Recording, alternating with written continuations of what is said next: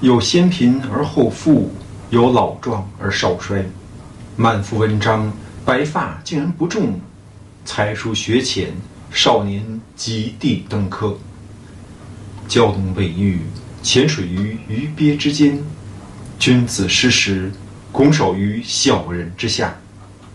衣服虽破，常存以礼之容；面带忧愁，美报怀安之量。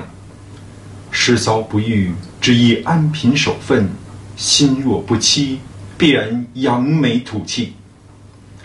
初贫君子，天然骨骼生成；乍富小人，不脱贫寒机体。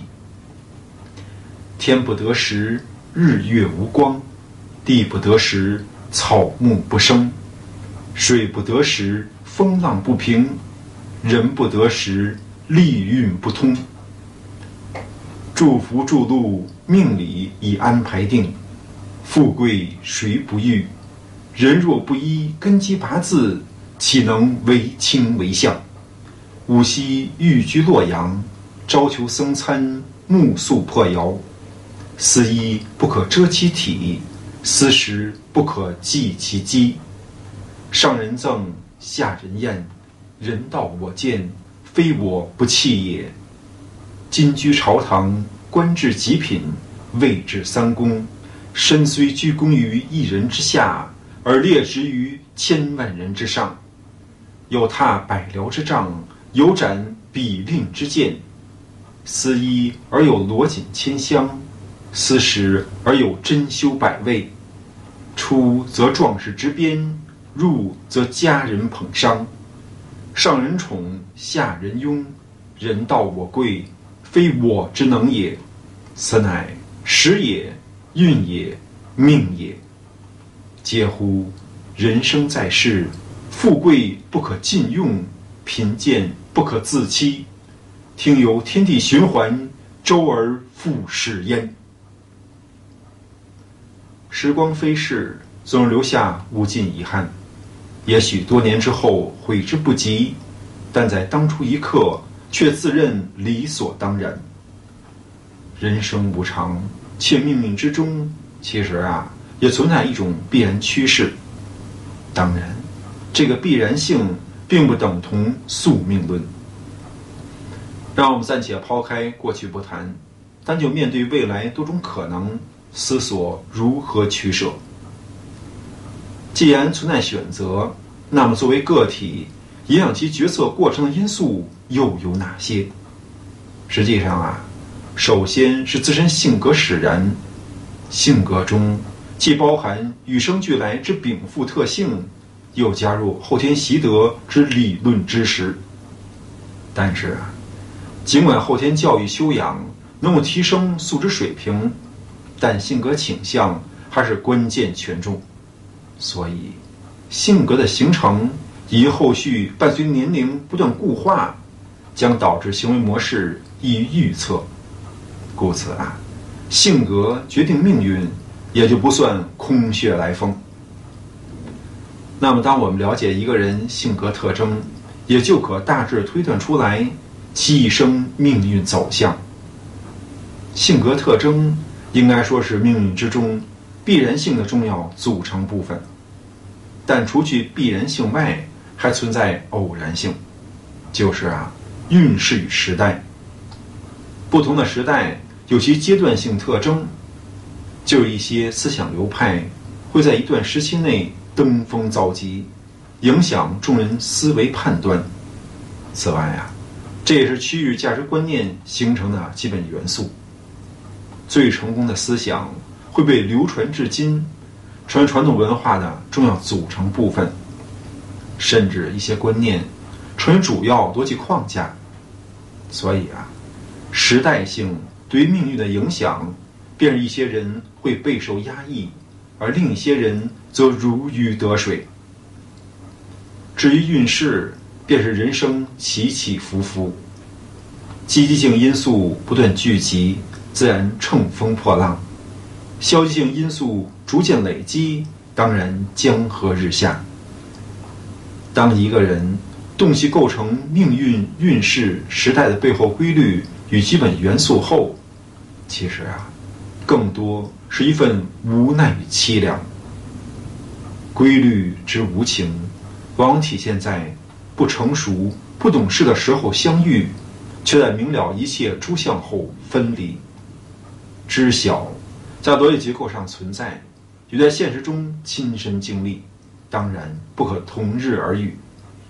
而当我们洞悉本末终始，其实应会觉悟：如果仅考虑自身，而不为国家民族、天下苍生去奋斗拼搏，老实讲，对于人生是一种遗憾，对于生命是一种缺欠。因未曾奉献牺牲，代表生命并不完整。人类物种其实很有意思，就是我们身体寿命有限，死亡从出生一刻便早已注定。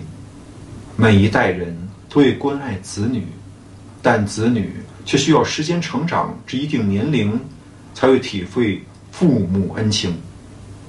也就是说呀，通常情况下，父母。都要面对不懂事的子女，虽苦口婆心，却仍旧无济于事。而悲凉其实在于，当父母业已过世许久，子女才足够成熟，懂得人子之道。可是这个时候，父母早已不在，这便是子欲养而亲不待。届时，子女纵有金山银山。珍馐美味，父母有法消受。作为成年人，也许哀痛莫大于此。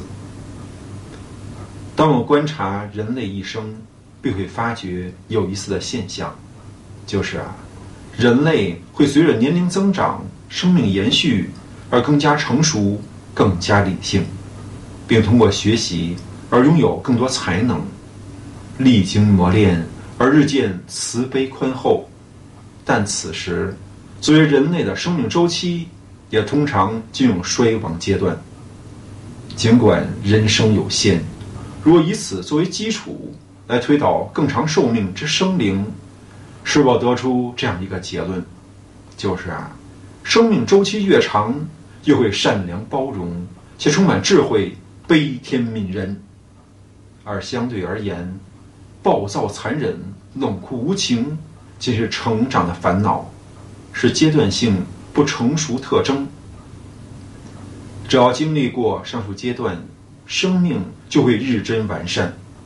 如此说来，也算是比较接近人性向善的结论。人性不是本善本恶，而是可善可恶。同时啊，虽然人性中存在向恶的可能。但绝大多数生命都有先天向善的倾向。只要条件具备，逐渐成熟，就选择与人为善。当然啊，受生活所迫，为恶也是万般无奈之不得不。而即便如此，时过境迁之后，心中难安，必寻求忏悔与补偿。故此，人性向善而非本善。人性存恶，却非本恶。再说袁尚得知曹军渡河，急令撤兵回防邺城，并命吕旷、吕翔断后。袁谭发现袁尚大军一退，是立即进起平原兵马随后赶来。那走不到几十里，只听得一声炮响，是两军齐出。左边吕旷，右边吕翔，兄弟二人接住袁谭。袁谭勒马说道：“家父在世期间，我未曾慢待两位将军，如今为何跟随我弟袁尚而苦苦相逼？”吕氏兄弟听罢，当场下马归降袁谭。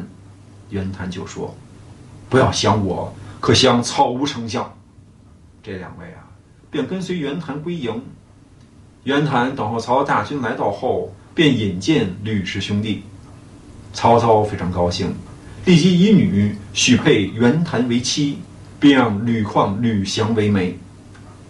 袁谭请曹操兵取冀州，曹操说道：“方今粮草不济，搬运劳苦，这样吧，我有几何遏其水入白沟，一通粮道，然后进兵。曹操命袁谭暂居平原，曹率军退兵黎阳后，封吕旷、吕翔为列侯，随军听用。谋士郭图啊，就跟袁谭讲说：“曹操以女许婚，恐怕并非真意。现在又封赏吕旷、吕翔，并带去军中，定以此来笼络河北人心。如此一来，日后终为祸患。主公亦可将军印两颗，暗中派人送与吕氏兄弟，令其二人做内应，待曹操大破袁绍后，再趁机动手。”袁谭听从郭图计策，当即可将军印两颗，悄悄送给二吕。吕旷、吕翔收到之后，便拿着大印来禀报曹操。操一见，是哈哈大笑道：“袁谭暗送将印，是想要你们做内应，等我击败袁尚后，再从中得利。你们先权且收下，我自有主张。”从此啊。曹操便有杀袁谭之心。再说那边袁尚与沈沛商议，现今曹操运粮入白沟，看来必然是来攻打冀州，这可如何是好？沈沛就说：“可以下令让武安长尹凯屯兵毛城，通上党运粮道，再命沮授之子沮胡守邯郸，邀为声援。主公可进兵平原。”急攻袁谭，此计为先绝袁谭，后破曹操。袁尚听罢大喜，随后啊，留下沈沛与陈琳守冀州，命马延、张以二将为先锋，是连夜起兵攻打平原。袁谭知晓袁尚大军将近，连忙向曹操告急。曹操说道：“我今番必得冀州。”正在说话间，恰巧许攸从许都来到，听说袁尚再次攻打袁谭，便前来觐见。丞相按兵不动，那要是等天雷击杀二袁不成？曹操笑道：“我早已安排妥当。”然后啊，曹令大将曹洪进兵直取邺城，曹操亲统一队人马攻打颍海，曹军兵临本境。营海率军来迎，两军阵前，营海出马，这边曹操便问左右：“仲康何在？”大将许褚应声而出，纵马直取营海。那营海一个措手不及，被许褚一刀斩于马下。余下众人一看主将被斩，是立即溃不成军。曹操则命手下将其尽数招降，再进兵邯郸。首相沮胡领兵迎战，曹这边大将张辽出阵交锋，结果呀，没过三个回合，沮胡大败而走，张辽随后紧追不舍。一见两马相距不远，张辽急忙张弓搭箭，那沮胡是应先落马。曹随即指挥将校一路掩杀，援军四散奔逃。吕旷、吕翔兄弟二人。被袁尚安排断后，结果呀，一与袁谭便顺势投诚。此时，袁谭虽然表面归顺，而曹操看似也待其不薄，以女许配袁谭为妻，并命吕氏兄弟为媒。之后，曹操并不急于进兵，并封吕旷、吕翔为列侯，随军听用。待袁谭回去后，谋士郭图讲说。曹操以女许婚，不可信以为真。同时啊，封赏二吕，并调去军中，是想借此笼络河北将士人心。故此，郭图建议袁谭刻将军印两颗，暗中送给吕旷、吕翔，并让其作为内应。等曹操大破袁绍后，再伺机动手。